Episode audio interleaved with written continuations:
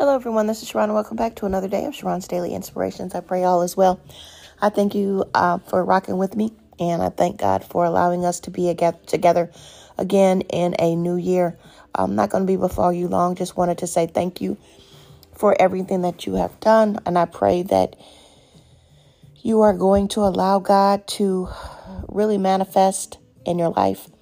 Show us the great things that we need, Father God. We praise you, we bless you, we glorify you. Father God, this is a new year, but it may not seem new to others because we just crossed over. And I pray that we're not still going to be stuck doing the same things that we were doing year after year after year after year that did not amount to anything. We were doing all those things and it, it was meaningless. But we allow you, Father God, to come into our lives, to take full control, to help us um, allow you to be you, that we will stop planning for labor when you want to give us favor, that we will allow you to carry out the plan in our lives, that we will stop planning for our lives ourselves, Father God, but we will give it to you. We will let you do everything that you need to do. We know that you have plenty. You will give us the desires of our heart. You will allow our heart and our mind and our mouth to line up together that we may say what thus saith the Lord we will receive the mysteries, the manifestations, the mindsets, and the miracles of prosperity that are divine in agreement with the Holy Spirit's assignment. He will overrule us, give us the facts. He will overrule the facts with our faith and revelation in the truth and the knowledge of God. We thank God for the Holy Spirit, for the Holy Spirit overrules the facts that we may be broke, but with Him we are living in prosperity. The truth of the matter is that through Christ we are already rich. The fact may say how much we are to make and how to have it and what the truth says, but we see truth always overrides and overrules facts.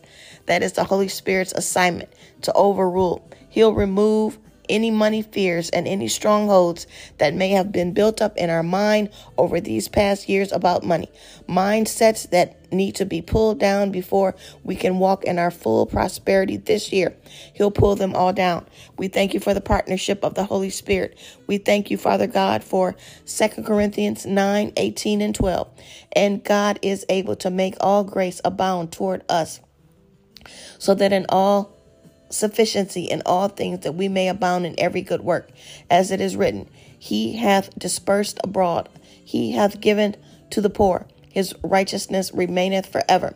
Now, he that ministereth seed to the sower, both minister bread for the for your food, and multiply your seed sown, and increase the fruits of your righteousness, being enriched in everything to all bountifulness, and causeth through us thanksgiving to God.